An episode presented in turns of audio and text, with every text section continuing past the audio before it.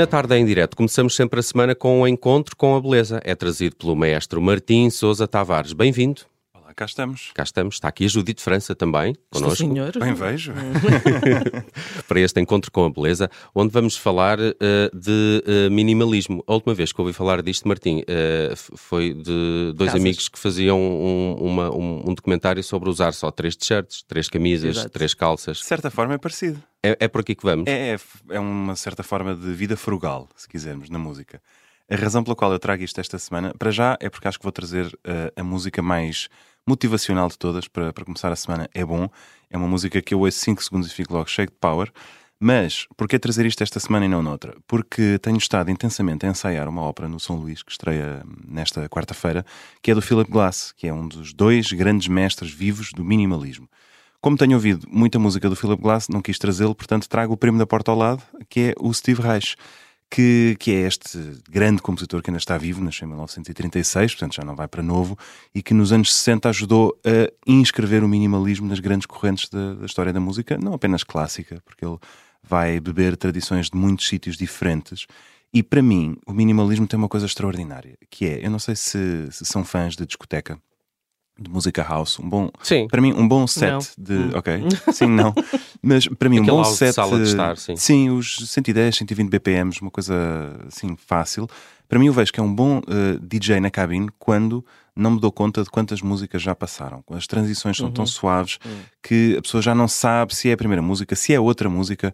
Ou seja, há ali uma dilatação do tempo que tem que ver com uma redução dos elementos que nos causam distúrbio ou que nos chamam a atenção. E no fundo, a música vai quase que para um plano de fundo e nós entramos numa zona mais livre e dançamos ou fazemos o que quisermos. O minimalismo para mim tem isto. E as peças minimalistas normalmente são todas peças que demoram 15, 20, 60, 80 minutos para dar tempo a que o minimalismo se revele. Porque são pequenos detalhes que vão mudando aqui e ali, mas nós só conseguimos ver esta evolução lenta ao longo do tempo. Portanto, Primeiro é, é embala, não é? Sim. Tem esse- essa capacidade de, de- de embalar. E, e depois tem, tem que ver também com isso que dizias, que é uma espécie de harmonia que se cria numa peça só, Exatamente. sem as tais transições. É? Exatamente. É, é uma música, música muito depurada de tudo aquilo que é supérfluo. É preciso situá-la também nos anos 60. Os anos 60 são anos de experiências musicais, psicotrópicas, tudo mais. Portanto, as pessoas querem abrir aqui portas para novas formas de estar. As e portas esta- da percepção. Precisamente, que, que dão nome até a uma banda mais ou menos conhecida, não é?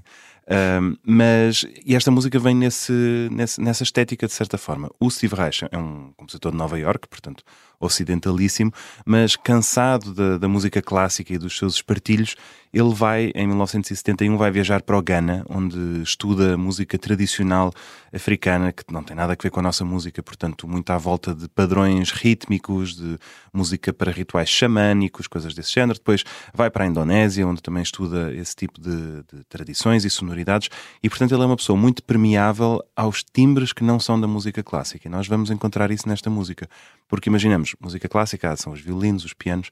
Esta música que eu trago hoje, não, são quatro órgãos elétricos e um conjunto de maracas. Chama-se Four Organs e é uma peça que, sendo de 1970, é interessante porque hum, quando ele a escreveu, ela estava a ser tocada no Museu Guggenheim e as pessoas estavam a gostar, sendo um museu de, que tem arte contemporânea e tudo mais. E é quando ela vai para a sala de concerto que começa a ser mal recebida. E no Carnegie Hall isto deu um escândalo quando foi lá tocada pela primeira vez, porque os músicos estavam a tocar esta música e as pessoas não estavam ainda habituadas a este tipo de sonoridades, não é? Fizeram bu. Parece que não, fizeram mais que isso. Houve uma senhora de idade, isto conta o maestro Michael Tilson Thomas, que estava a tocar um dos órgãos, diz que a senhora se levantou, foi até à boca de cena e começou assim a dar com a testa no palco, a dizer: Eu confesso. Eu confesso, podem parar, eu confesso, como se estivesse a ser. Mas porque a música também é um bocadinho, metralha um bocadinho. Ela sentiu que sim, ela sentiu que estava a ser torturada e, portanto, isso, bom, eu confesso, podem, podem parar. Já eu ouço um segundo desta música e fico mesmo cheio de pica. Isto é um Mas o desafio. problema não é um segundo, o problema é ouvir São a 15 música minutos, depois. exatamente. Vamos, vamos deixar os nossos ouvintes ouvir, se calhar, um par de minutos e julgarem isto de ouvidos e mente aberta.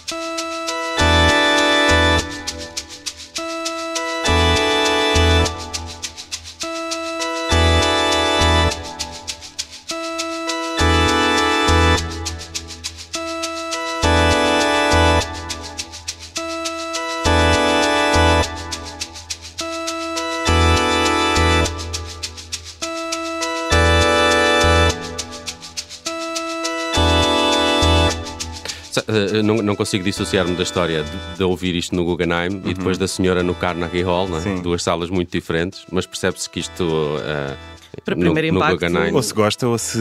Sim, para primeiro impacto, não é? Quer dizer, se não estás habituado a ouvir Sem isto, dúvida. se de repente ouves e se calhar estás à espera de outra coisa quando vais a um sim, concerto, sim. não é? Há uma, há uma história muito engraçada que conta o António Vitorino de Almeida que tinha um disco de música minimal e há um dia que ele põe o disco a tocar em casa e deita-se no sofá, barriga para cima, tranquilamente a ouvir a música. E entra alguém da família dele, não sei se uma filha ou assim, e achou que o disco estava encravado e que o pai tinha morrido. Porque estava. a música não passava daquilo e está ali o homem estendido no, no sofá. Quando na verdade não, isto é só música minimal. Há quem lhe chama minimal repetitiva.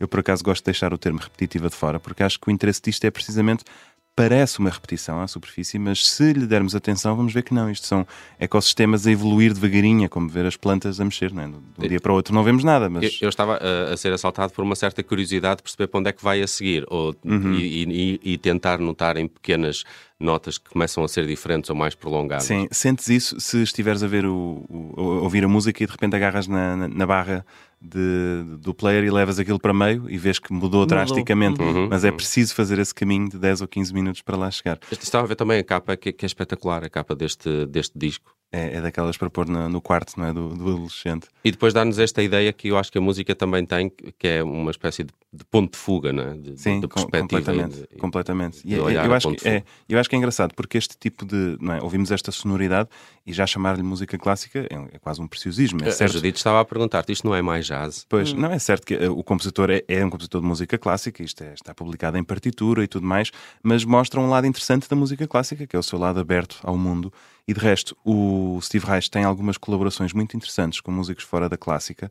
Uma delas é uma peça que ele escreveu para o Pat Metheny, o guitarrista, uhum. que se uhum. chama Electric Counterpoint, que é uma peça extraordinária para guitarras elétricas. E em 2012 escreveu uma que, que eu acho fascinante, que se chama Radio Rewrite, porque um ano antes ele estava num festival da Polónia e estava lá o Johnny Greenwood dos Radiohead a tocar este Electric Counterpoint, que é uma peça que o Johnny Greenwood costuma tocar em, em concertos. Um, e o Steve Reich ouviu e disse: Ah, este é um guitarrista de uma banda muito famosa e tal, que ele até parece que não conhecia. E deram-se bem e tal, e falaram. E o Steve Reich foi curioso para casa ouvir a música dos Radiohead e gostou tanto que incorporou duas músicas deles numa peça dele que se chama Radio Rewrite, que por sua vez os Radiohead também adoram, portanto criou-se aqui uma espécie de bromance entre ele e os Radiohead, e eu acho que é interessante porque de facto é um compositor que anda muito nestas zonas mais periféricas, tanto vai para o Ghana como para a Indonésia, como se põe a trabalhar com os Radiohead ou uh, a pôr pessoas a dar cabeçadas no chão do, é, do, do Carnegie Hall, que eu acho tudo isto coisas interessantes. Amanhã temos mais uma newsletter do Martim Sousa Tavares, chama-se A Música na Minha Cabeça. Qual é a desta semana? Olha, por acaso esta semana também é inspirada em livros. Será que, que eu estou a ficar eh, sempre igual? Estás a ficar minimal, se calhar. Se calhar estou a, ficar, estou a ficar minimal, sim, é verdade. Olha, uh, agora, agora me, me, dou conta disso, sim. Enfim, é mais uma, uma newsletter para verem ligações possíveis e caminhos de fuga entre aquilo que lemos e aquilo que ouvimos. Podem subscrever na, no site do Observador e podem ler os livros que eu leio também para estarem dentro da minha cabeça. Isso é sempre bom, ter ali a uma música lista dentro... de leitura é sempre bom. Olha, Exatamente. A não música é? na cabeça do Martim Sousa Tavares. Às segundas, aqui na tarde, em direto, temos este encontro com a beleza, que podem sempre ouvir também em podcast e no nosso site. Martim, é isso. Até para a semana. Até para a semana. Até para a semana.